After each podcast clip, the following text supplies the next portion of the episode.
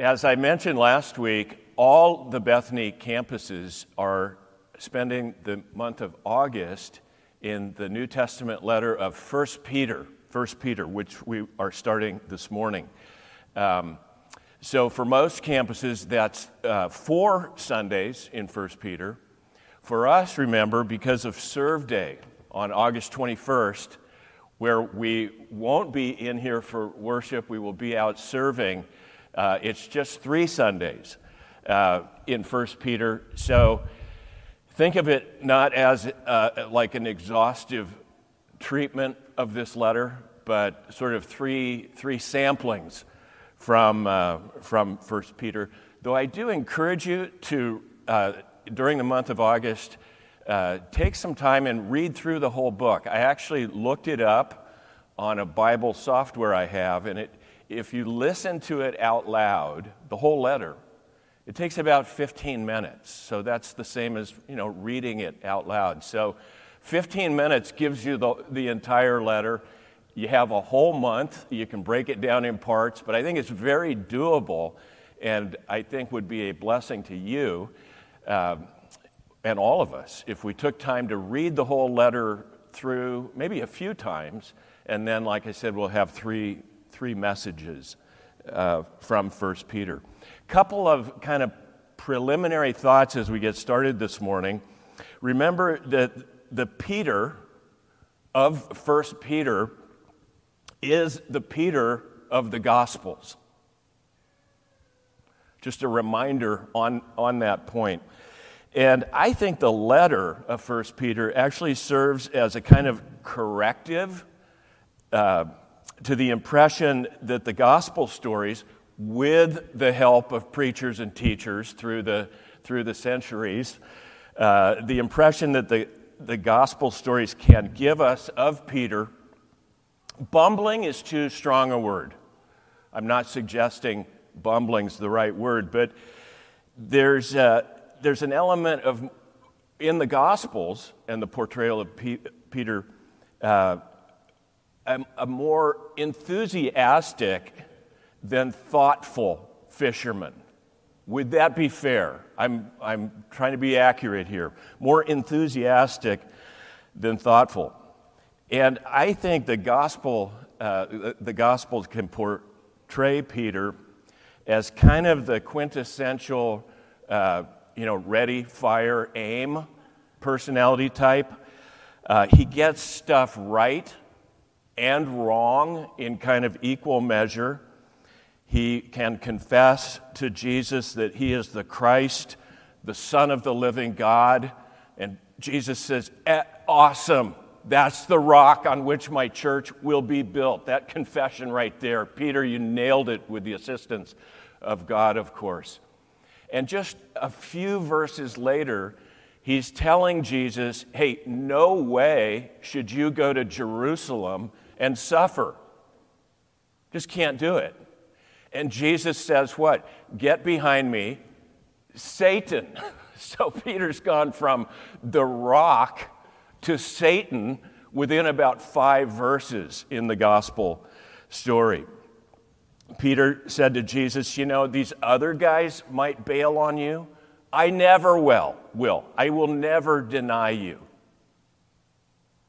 And just a little bit later, of course, he's denied him 3 times. It's Peter, and this is after 3 years of being with the Prince of Peace, our Lord Jesus Christ. After 3 years, when Jesus is being arrested, it's Peter who takes off the ear of the servant of the high priest with his sword.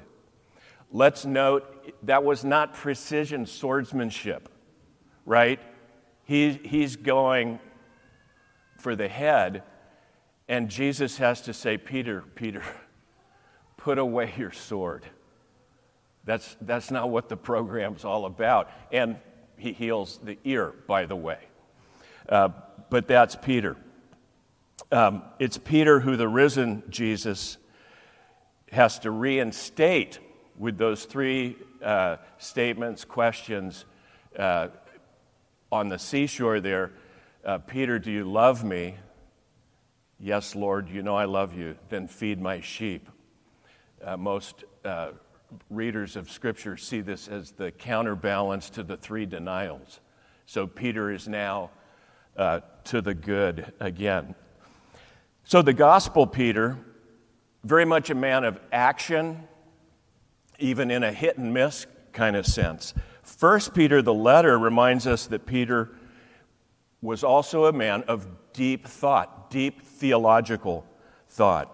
There's profound Christian teaching in this letter. Yes, it's approximately 30 years later, so there's been some growth and development, but it's the same guy. So that's what I mean by the letter, sort of balancing out almost the stereotype of Peter that we get through the Gospels. And what I would say about Peter as, you know, we can almost think of personality types.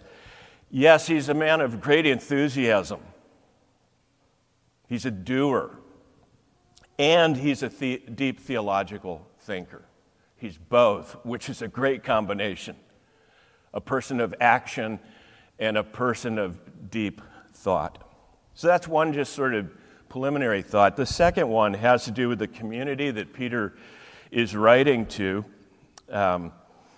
He's writing to Christians who are scattered throughout Asia Minor, modern-day Turkey, Christians who are experiencing persecution for their faith in Jesus, It's not simply Christians living in a tough time, you know, a time of poverty or war or natural disaster, but Christians suffering because of their belief in Jesus Christ. Remember, it's the age of Nero, who was a complete, I think it's fair to say, a psychopath. It's the age in which both Peter and Paul will be martyred by Nero. So it's a violent age. And it's these Christian communities that are experiencing persecution that Peter is writing to. A little bit of a challenge for us, because I think it's fair to say that we live in a country where Christians are not persecuted in the same way. I'll put it that way. There are some court cases every now and then, but you know, by and large, the environment is pretty benign and even kind of faith-friendly. And what this does for me is cause me to think about places in the world today where that's not the case.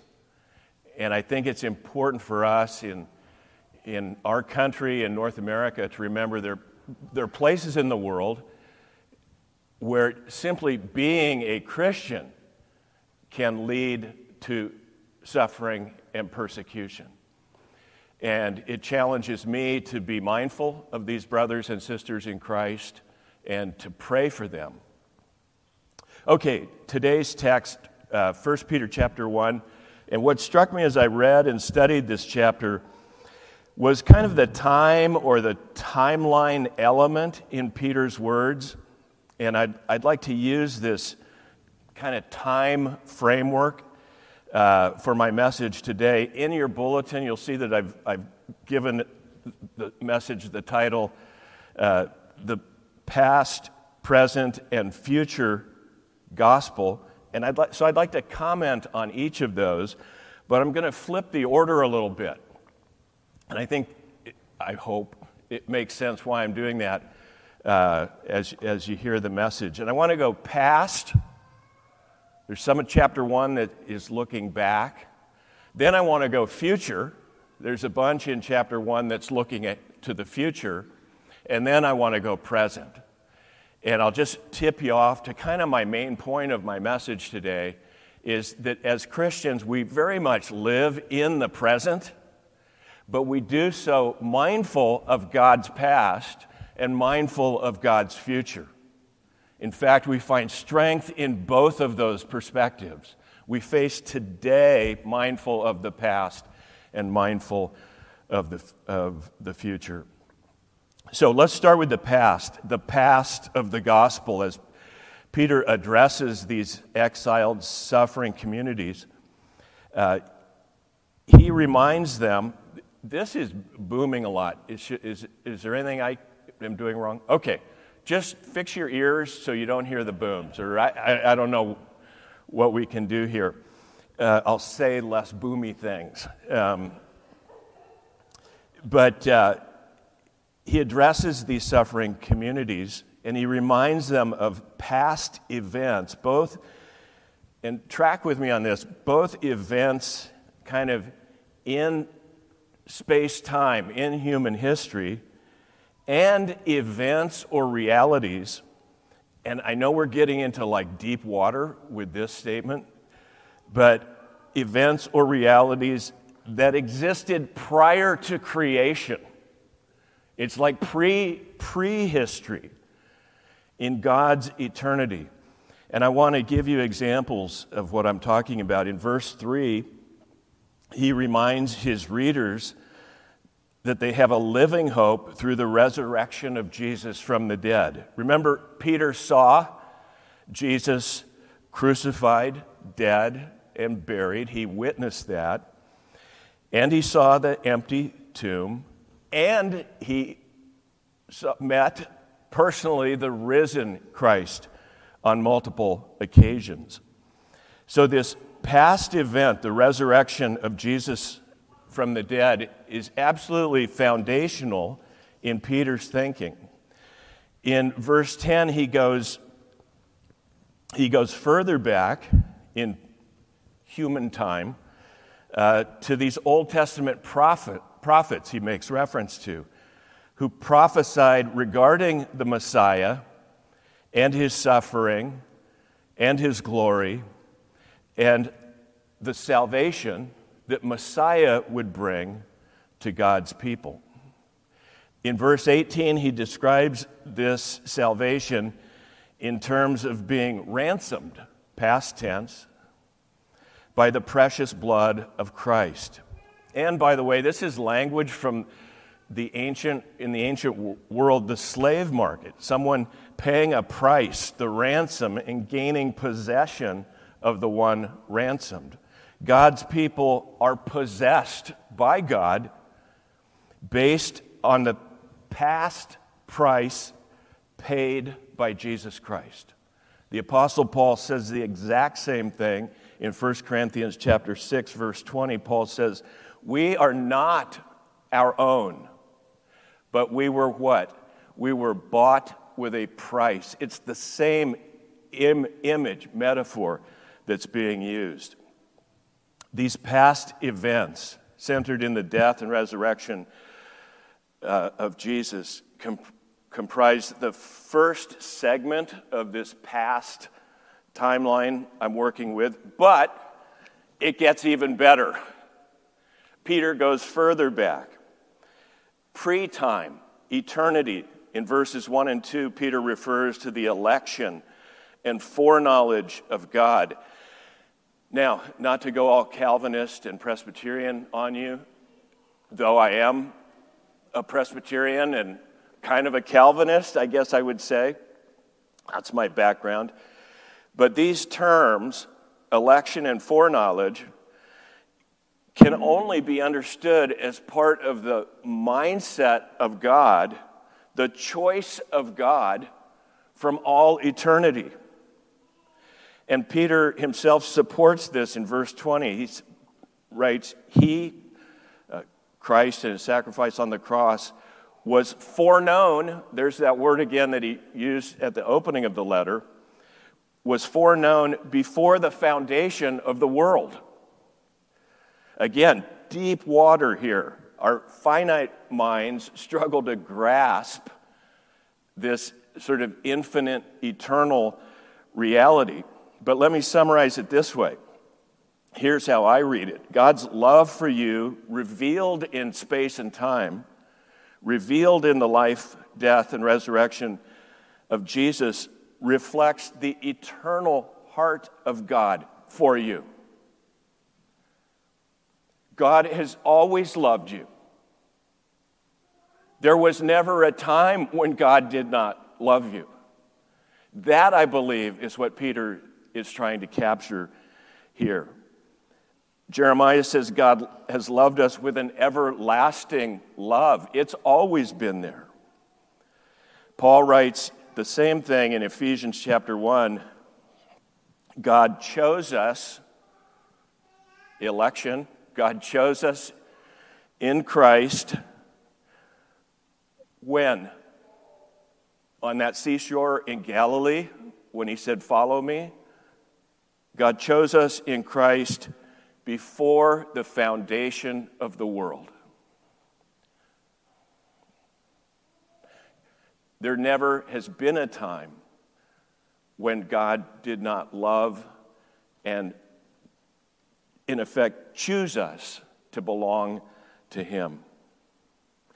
Peter seeks to encourage these persecuted, scattered Christians by first having them look back in both time, back to death and resurrection of Jesus, even the prophets that were anticipating that, and eternity, the everlasting love of God.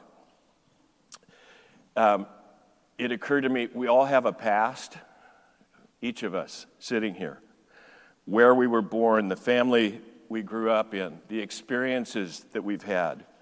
And for most of us, our past is probably a kind of a mixed bag. I think that's a fair statement. Hopefully lots of good, probably some not so good, and a lot of in between.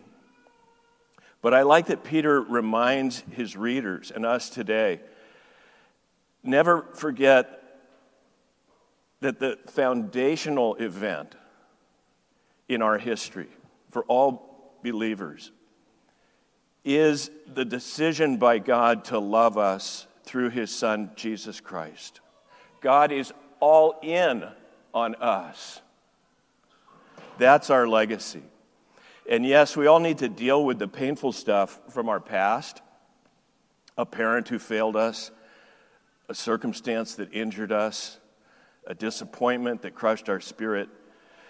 But I would suggest that as followers of Jesus, we deal with all that stuff within the context of God's everlasting love for each one of us, as revealed in Jesus.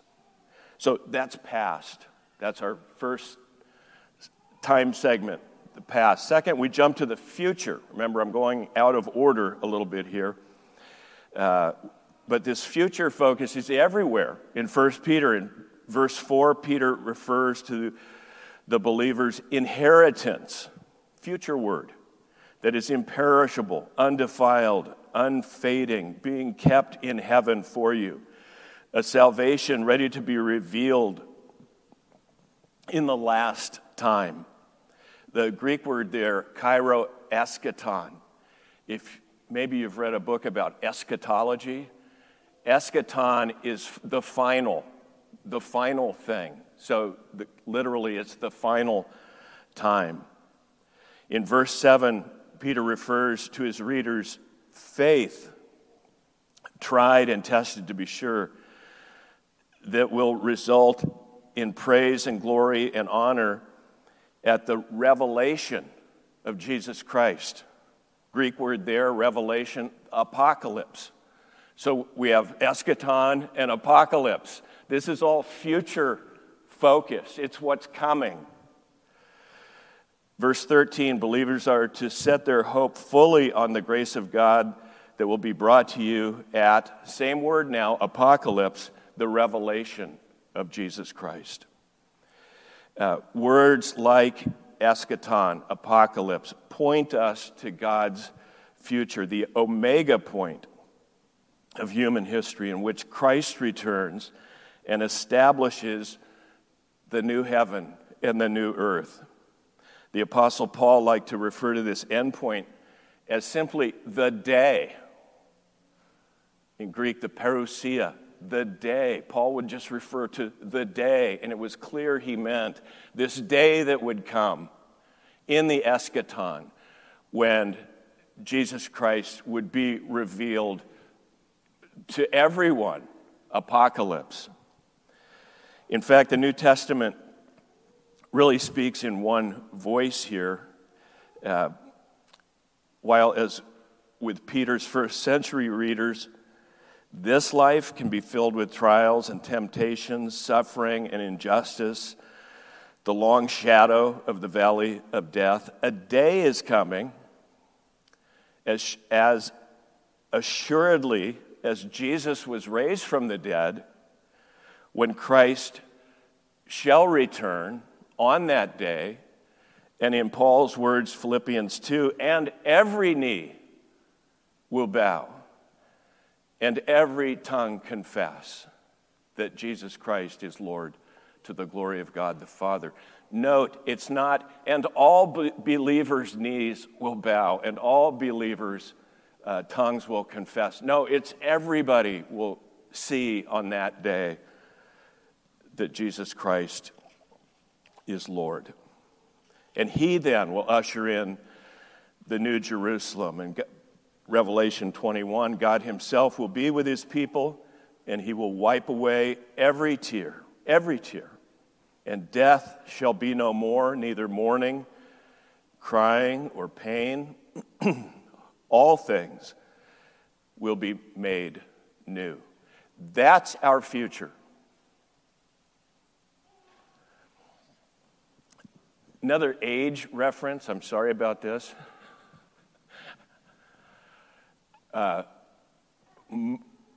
Most of my life, there existed an evangelist named Billy Graham. Have you heard of Billy Graham? Oh, thank you, Lord. Billy Graham was iconic in the 50s, 60s, 70s, 80s, 90s, aughts. Died in 2018 at the age of 99. And preach the gospel, golly, just everywhere. And I should say, he carried out his entire ministry without a whiff of scandal, impropriety, or financial malfeasance. He was just the gold standard. Actually had the privilege of hearing him preach twice, which was great. But I bring him up because he used to say that he was very much a person of hope because he had peaked at the last page. You know, like when you're reading a novel or something, sometimes you want to know what happens. And he said he's peaked at the last pages of the Bible. And God and his kingdom are victorious. So it's just this super positive, hopeful future orientation. It's a thoroughly New Testament point of view on life. The future is bright. The victory of God is sure. The purposes and plans of God will be fulfilled in and for creation. That's future. Then, finally, with God's past and God's future nailed down, Peter addresses the present. The present. Again, remember that Peter's hearers were suffering and persecuted communities, and he's going to address their current suffering for sure, but he takes an incredibly, I would call it a God-centered or faith-centered approach to the present. In verse 3, he reminds them that they have been born again to the living hope through the resurrection of Jesus from the dead. So they are to live then, live now as people of hope. He tells them, verse 5, that they are being and currently, present tense, guarded through faith for a salvation ready to be revealed in the last time. But currently, presently, guarded. Verse 6, even in their trials, they are to rejoice, present tense, demonstrating the genuineness of their faith. Verse 7. Though they can no longer see Christ physically, verse 8, quote, they love him, believe in him, and rejoice in him with inexpressible joy. Present tense. Verse 13, they are to set their hope fully on the coming grace of God. Verse 14, they are to live holy lives in all their conduct. Present tense. Live holy lives in all their conduct as the one who has called them is holy. Verse 22, they are to have a sincere brotherly, sisterly love for one another. And then verse 25, they're to remember all flesh is like grass and its glory like the flower of the field. The grass withers and the flower fades, but the word of the Lord remains forever. Verse 24, and this word that remains is the gospel they have received. Present tense. So here's the teaching in a nutshell, and I tip my hand right at the beginning. Mindful of God's past and fully cognizant of God's future, we are to live now as the faithful people of God. Within that context, we are God's people, whether persecuted and suffering or whether like flawed and imperfect, we are the people of God, and God has pledged himself to us. Just a final thought. I watched recently the movie Zero Dark 30. I don't know if any of you saw it. It's about the hunt for Osama bin Laden. And there's a great scene. It takes place in the headquarters of the CIA in Islamabad. And there's this all-hands-on-deck meeting of every operative. They're around a big table in a room. And the big boss is there. And he's there to really to chew them out. Like it's not a happy meeting. It's a we're getting chewed out meeting. But, and he makes it real clear, they are failing in their mission. They have not found Osama bin Laden. And he has this line, and this is why I'm sharing it. He says to them, there is not another team working on this problem. There is not another floor in this building filled with analysts who are trying to find Osama bin Laden. You're it. You're it. And I like that because it sort of brings to focus the mission. And I was thinking of us as a church, us as Christians. All that's talked about with respect to the mission of the church and who the church is to be in the present, in the world, you know, we could get a whiteboard and create a big list of things the church is to be and to do. Guess what? We're it. Now, yeah, there are other churches who are it too, but we're it. God will use us to accomplish his mission. And the good news is we lack nothing. We lack nothing. We have all the spiritual resources we need. What God has done in the past, what God will do in the future, and what God is doing in the present. We have all the resources we need to be a people of hope and ministry in the world today.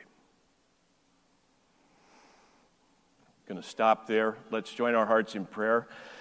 So, Lord, I pray that this perspective of 1 Peter through your Holy Spirit would be our perspective. Help us to be mindful of the past and your past, mindful of your future, but to be focused on the present and to be about the ministry and the mission that you call us to. This we pray in Jesus' name. Amen.